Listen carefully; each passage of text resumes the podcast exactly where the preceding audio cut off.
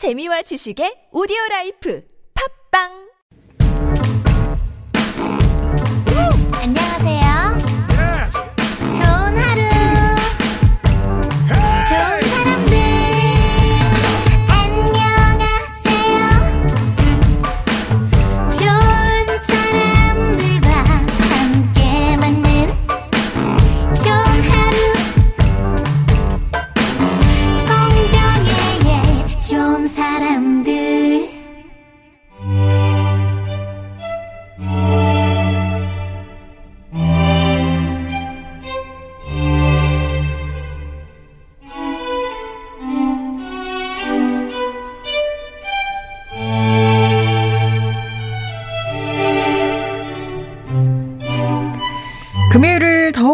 재밌고 특별하게 만들어주는 시간이 있죠. 옛 이야기에 오늘을 사는 지혜까지 담았습니다.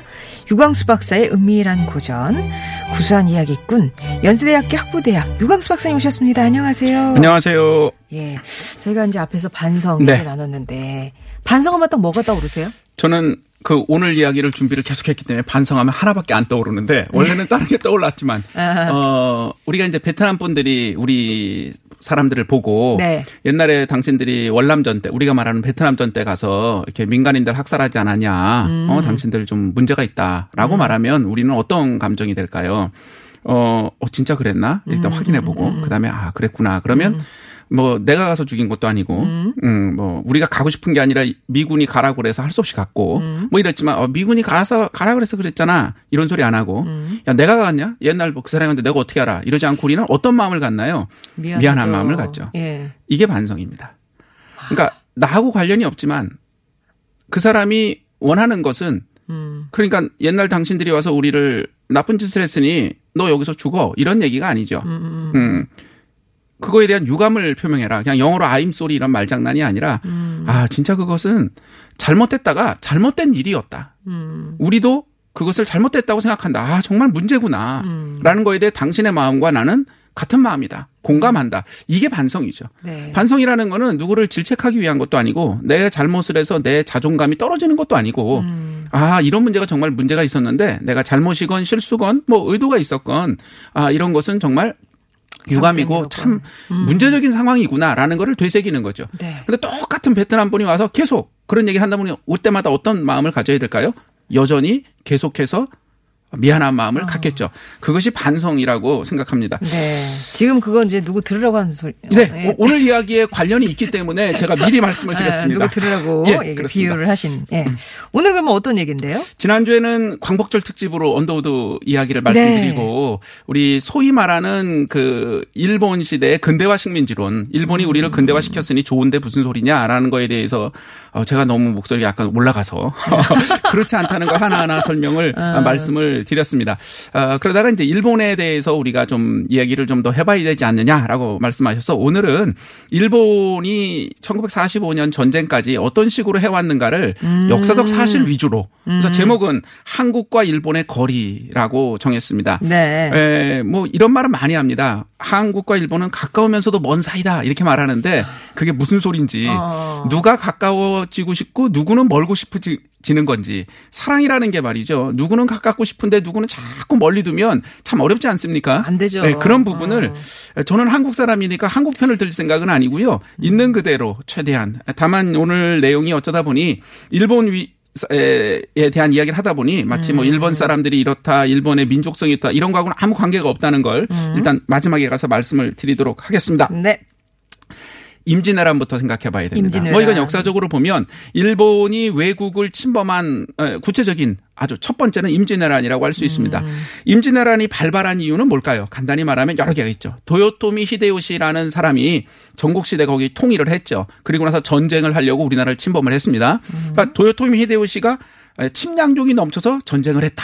이럴 수 있습니다. 학자들도 얘기하는 거죠. 두 번째는 내부에 수없이 많은 사무라이들이 군벌들이 군사 세력이 넘치니 그대로 두면 내란이 일어날 테니까 그들의 힘을 빼기 위해서 그들의 시선을 한반도와 명나라로 돌리겠다. 이게 이제 대부분의 학설입니다. 네. 두 번째일 수 있고요. 세 번째는 조금 다른 거지만 그동안 한군에게 한국 아 조선이죠. 조선에게 무시를 당했어. 아, 무시를 당해서 임진왜란 발발 직전에는 통 이 서로 교통을 하지 않았습니다. 오지 못하게 하고 내가 이 무시당한 거에 대한 분풀이를 하겠다. 이래서 아무튼 전쟁을 했다고 할 수 있습니다. 전쟁을 한 거는 했다 칩시다. 전쟁은 우리 7년 동안 이루어졌는데 아시는 분은 아시겠지만은 1592년 전쟁한 다음에 이렇게 이렇게 하다가 명나라가 참전을 하죠. 그래서 전세가 이렇게 멈춰섭니다. 네. 그래서 휴전회담을 쭉 하다가 갑자기 또 공격을 해요. 그게 정유재란입니다. 그러다가 전쟁이 끝나죠. 자, 여기서 한번 생각해 봅시다. 전쟁이 왜 끝났을까요? 아니 뭐 너무나 간단한 이야기. 우리는 전쟁이 끝난 것만 알지 왜 끝났는지 잘 모릅니다. 이순신 장군 떠올리시면 맞는데 네. 아 이순신 장군이 막 그 엄청난 이순신 장군 대단한 분입니다. 공식적으로 23전 23승을 하신 분입니다. 정말 그것도 네. 소수의 배를 가지고 엄청난 전 세계 역사상 이런 장군이 없어요. 음. 아 이거 이건 뭐 제가 한국인이어서 편드는 게 아닙니다. 있는 그대로입니다. 음. 근데 이순신 장군이 그들을 쫓아낸 건 맞는데 전쟁이 끝난 건 이순신 장군 혼자 된 게 아닙니다. 네. 뭐 여러 가지 우리 내부에 의병도 있고 뭐도 있고 명나라 도움도 있었는데 전쟁이 끝난 이유는 객관적으로만 딱 하나 이유가, 이유가 있습니다. 뭘까요? 그리고 이 얘기가 오늘 얘기 핵심이기도 합니다. 어. 도요토미 히데요시가 죽었어요. 아, 그게 이유입니다. 구심점이 사라졌어요. 그렇습니다. 어. 그 사람이 죽었기 때문에 전쟁을 일으킨 어 돌아오라고 했고 그래 돌아가야 돼서 돌아간 겁니다. 물론 이기지 못하고 있었습니다. 계속. 그래서 돌아가기 때문에 전쟁이 그렇게 끝났던 거죠. 전쟁은 어떻게 시작했느냐? 아무튼 그들이 먼저 시작을 했고 전쟁이 끝난 건 그 당사자인 사람이 죽었습니다. 전쟁을 한 원인은 이거였습니다. 유명한 말이죠. 정명가도라는 걸. 우리가 명나라를 정벌하러 갈 테니 길 좀 비켜. 뭐 이런 거였습니다. 길을 빌려다오 이런 겁니다. 자, 두 가지만 얘기하고 임진왜란 얘기를 정리를 하겠습니다. 어, 교토에 가면요. 요즘 많이 안 가시지만은 가시, 옛날에 가셨던 분들 있잖아요. 교토에 가면 예, 소위 말하는 코무덤이라는 게 있습니다. 한문으로 비총인데 그게 어디 있어요? 귀무덤이 있던데요. 이총 귀자 써서 이총이 있습니다라고 그러는데 에, 사실은 코무덤입니다. 이게 굉장히 중요한 건데. 이총이 원래는 비총이란 말씀이세요? 어, 결론을 말씀드리면 그냥 미리 읽어드리는 게 낫죠. 네. 도요토미 히데요시가 이걸 왜 만들어졌냐? 사람의 귀는 둘이고 코는 하나밖에 없다. 음. 그러니까 죽인 조선 사람의 코를 베어 갖고 와라. 해서 코를 베서 소금에 절여서 그거를 일본으로 다 가져갔습니다. 제가 옛날 어렸을 때 봤던 에, 그 KBS나 뭐이 MBC나 이런 데나 사극 중에 임진왜란 관련이 보면 그 귀를 잘라서 하는 걸로 그렇게 하신 분들이 어. 많아요. 예, 틀렸습니다.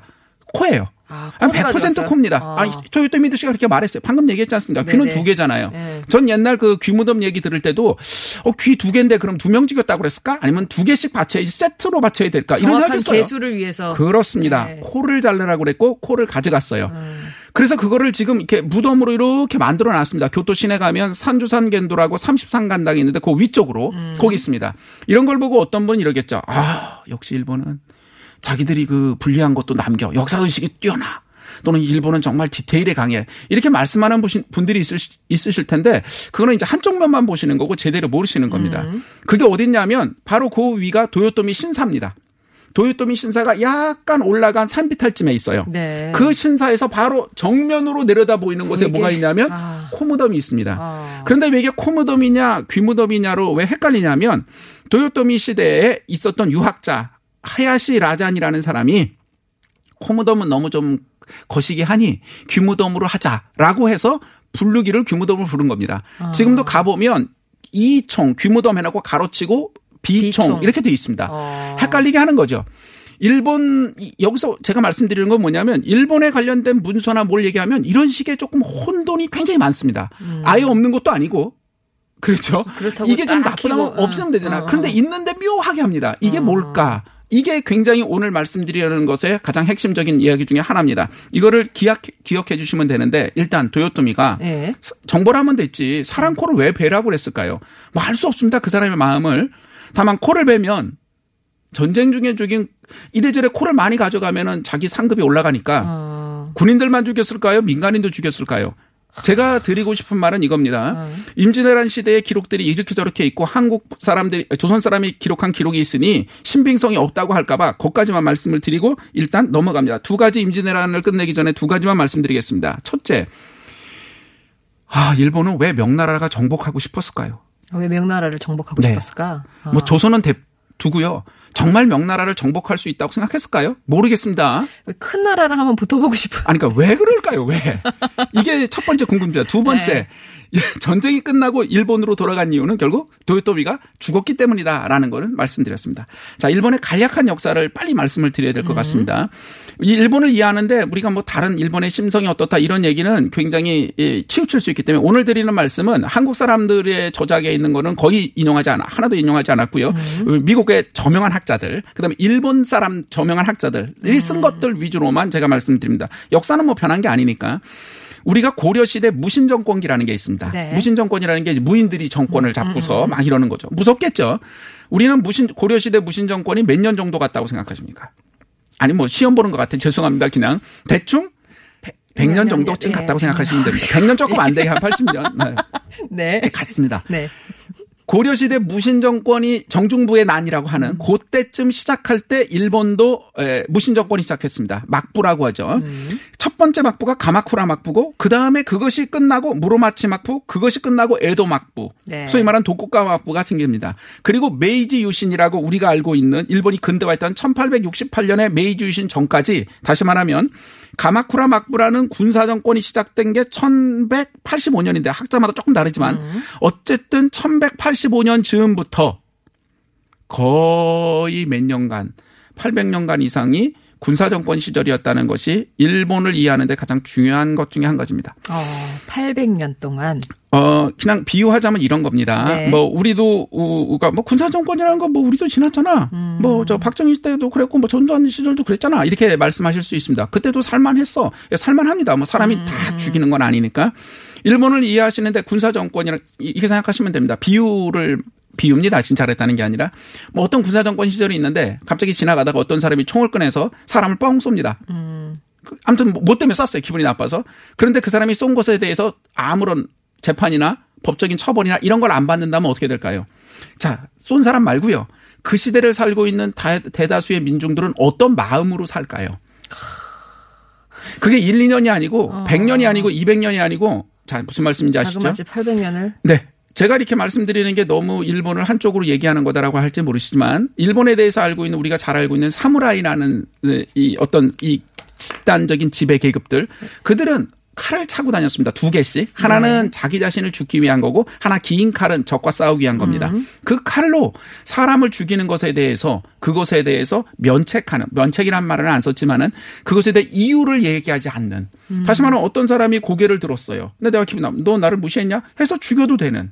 사실 이것이 가능한 시대에 살고 있는 일반적인 민중들은 어떤 마음으로 살았을까요? 완전 늘려 살았겠죠. 그렇죠. 18세기, 19세기에 일본을 방문했던 외국인들이 썼던 글을 보면 일본 사람들은 저렇게 조용히 고통 속에 억눌리면서도 아무 말 없이 소리 소문 없이 저렇게 살고 있다. 그것이 너무나 특이하고 신기하게 사용 아, 봤다라는 겁니다. 억눌림과 고통 속에서 조용히 순응하면서 사는 사람들이라는 게 그들의 인상이었습니다. 자, 어쨌든 이제 메이지 유신이라는 거를 1868년 합니다. 그러면서 드디어 메이지 유신은 뭐냐면 그동안 그림자 속에 사실 연금처럼 있던 천황을 우리가 이제 천황이라는 용어를 쓰는 걸 가지고 일왕이라고 불러야 되냐 천황이냐 아직도 예. 논쟁이 있습니다. 천황이라는 건 그들이 쓴 이름이고요. 그다음에 이제 뭐 天皇죠. 그들 이름으로. 그러니까 그 말을 쓰는 것이 그대로 계속 높이고 뭐 이런 게 아니고 그냥 있는 그대로 부르는 겁니다. 지금 이제 외국에서 쓴 저작도 그렇고 또 우리가 지금 부를 때 에, 용어상 계속 메이지 천황 뭐 이런 식의 불러야 될 이유가 뒷부분에 있기 때문에 그런데 이렇게 생각하시면 됩니다.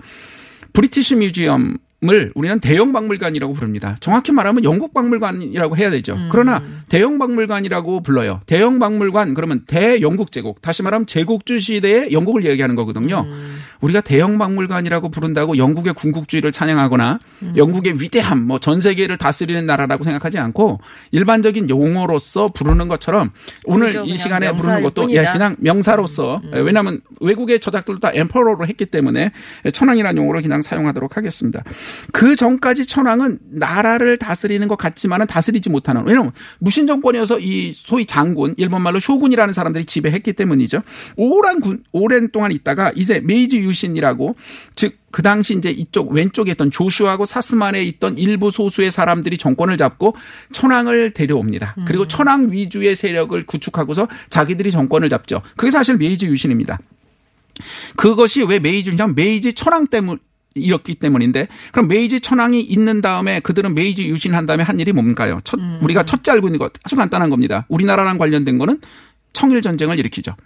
청일 전쟁을 한 다음에 그들이 한 일은 뭐죠? 을미사변을 합니다. 을미사변이라는 건요. 우리는 당했고 너무 많은 얘기하니까 그 느낌을 잘 모르시는데 잘 생각해 보세요. 어느 나라에 가서 그 나라 왕비를 죽이러 가는 겁니다. 아까 얘기하고 비슷한 건데 죽였으면 죽인 죽이고 싶어서 죽였다 칩시다. 그러면 죽인 척하지 않거나 죽였다는 사실을 은폐하거나 아니라고 얘기하면 되는데 또 그건 아니에요. 그거를 했던 실질적인 사람들을 아니라고 말하면서 기라고 말하고 코무덤이면서 비, 어, 귀무덤이라는 것처럼 그리고는 돌아가서 자기들이 다 정권을 잡고 그 다음에 또 정치가 역할을 다 했습니다. 즉 다시 말하면 이 사람들이 했던 일은 남들이 하, 이걸 한 게 뭐 이렇게 특이해라고 생각하는 거예요. 이유가 뭐냐? 사실은 에도 막부 시대 내내 수없이 많은 암살이 이루 말할 수 없이 있었고요. 메이지 유신 이후에도 굉장히 많은 요인 암살이 일본에서는 비일비재했습니다. 그러니까 사람을 어떤 특정인을 죽임으로써 전국을 돌파하는 방법이 그들에게 낯선 방법이 아니었던 거죠. 아. 그러니까 이게 되게 특이하게 느껴지지 않았던 거죠. 그다음에 러일 전쟁을 일으킵니다. 그리고 나서 우리나라를 병합하죠. 그 1905년 을사조약을 맺는 거죠. 그러니까 그 다- 다시 말하면 그들은 그 문제를 근달합니다. 그 다음에 이제 우리가 알고 있는 히로이토 쇼와 천황이 된 다음에 뭐냐? 1931년 만주 사변을 일으킵니다. 그리고 만주를 하고요. 1937년 중일 전쟁을 일으켜서 결국 난징 학살을 일으킵니다. 청구 난징 학살이라고 그러면 우리나라가 얘기가 아니라 이제 중국 난징, 그쵸. 남경이죠. 네. 그러니까 잘 모르시는 분들이 많을 텐데 6주 동안 그 지역 항복 어, 그 전체를 가지고 뭐 학자마다 조금씩 다른데 예, 그냥 평균적으로 예, 가장 많이 하는 게 35만 명을 학살합니다. 6주 동안 35만 명을 학살하고 어, 뭐 아무튼 굉장히 많은 사람들을 힘들게 했던 전쟁이 나죠. 그리고서 1941년 진주만을 기습해서 태평 전쟁을 일으키고요. 그다음에 전쟁을 계속하다가 결국 우리가 아는 것처럼 에, 1945년 8월 6일 히로시마에 원자폭탄이 떨어지고요. 네. 나가사키에 원자폭탄이 떨어져서 결국 그다음에 천황이 항복하게 되는 겁니다. 네. 어, 여기서 우리가 이제 사람 수 뭐 너무 많이 죽었기 때문에 숫자만 막 얘기하다 보니까 그런데 히로시마와 나가사키에 원자폭탄이 떨어진 게 히로시마에 한 14만 명 정도가 죽었고 나가사키는 7만 명이 죽었다고 돼서 좀 엄청나게 끔찍한 일입니다. 이런 일이 있어서는 안 될 일이죠. 근데 실제로 이 사람들이 전쟁하면서 수없이 많은 걸 했고 결국 전쟁이 끝났습니다. 전쟁이 끝난 이유는 뭐냐? 방금 말한 것처럼 원자폭탄이 떨어져서 결국은 전쟁을 끝낸 겁니다. 아까 임진왜란이 끝난 건 도요토미 히데요시가 죽어서 전쟁이 끝났다고 말씀드렸습니다. 존 다우어라는 미국의 학자가 에, 그에 쓴 책에서 이 부분 전체를 이렇게 요약을 했습니다. 그 부분을 제가 인용을 하겠습니다. 중일전쟁 초창기에 난징에서 벌인 강간부터 태평양 전쟁 말기에 마닐라에서 벌인 강간에 이르기까지 제국, 일본 제국입니다. 육해군은 입에 올리기도 힘든 잔인성과 강간마 같은 모습을 드러냈다. 나중에 밝혀진 것이지만 그들은 스스로를 집어삼키기까지 했다. 일본인들은 절망적인 자살 공격으로 목숨을 잃고 전장에서 굶어 죽었으며 적의 손에 넘겨지는 것보다 낫다는 넘겨지는 것보다는 낫다는 명분으로 부상당한 전우들까지 죽였을 뿐 아니라 사이판이나 오키나와 같은 곳에서는 민간인 동포들을 살상하기까지 했다. 그들 귓가에는 일본인 지도자들이 끊임없이 말했던 1억 일본인의 옥세를 각오해야 한다고 떠들어대고 있었다. 결국 대동아 공영권이 남긴 유산이란 죽음과 파괴뿐이었다. 이분이 했던 얘기는 일본군이 저질렀던 수없이 많은 전쟁의 그 결과뿐만 아니라 그걸로 내몰렸던 일본 사람들이 계속해서 들었던 건 뭐냐면 천황 폐하를 위하여 그래서 제가 이 용어를 했습니다. 천황폐의 신민이니 너희 몸을 불살라서 너희들은 죽어서라도 이 전쟁을 완수해야 된다라는 말이 계속해서 쇠뇌되고 귓속에 쟁쟁했고 실제로 그런 일들을 계속해서 이루었다는 겁니다. 예. 이게 이제 촉발은 제가 지난주에 뭐 언더우드 네. 얘기하다가 일본 그래서 왜 사과를 안 하는 거예요? 네. 라고 이제 질문을 드렸더니 주- 오늘 이 주제를 준비를 해오셨는데 그러니까 일본에 대한 역사를 딱 짚어보면서 일단 일본이라는 이해 네.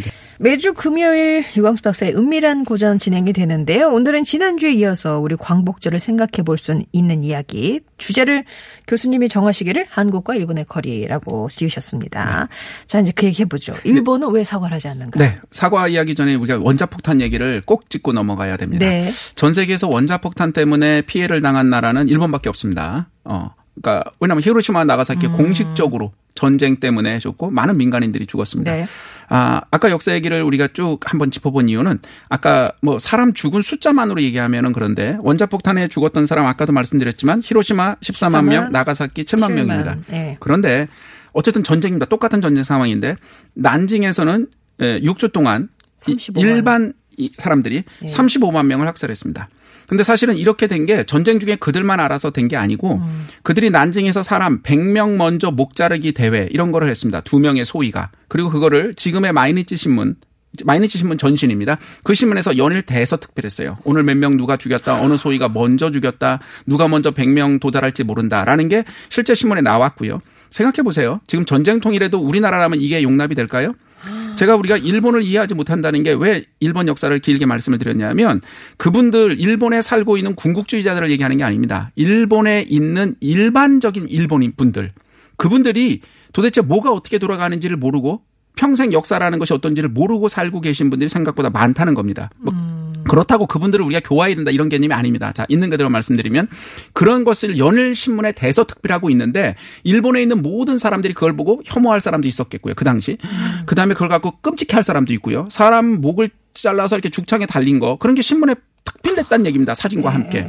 그 문제를 받아들이는 사람들은 어떤 마음으로 받아들였을까요? 아까 말씀드린 것처럼 황제, 그러니까 천황 폐하께서 나가라고 하시니 우리 시민들은 1억 명이 전체 인구죠.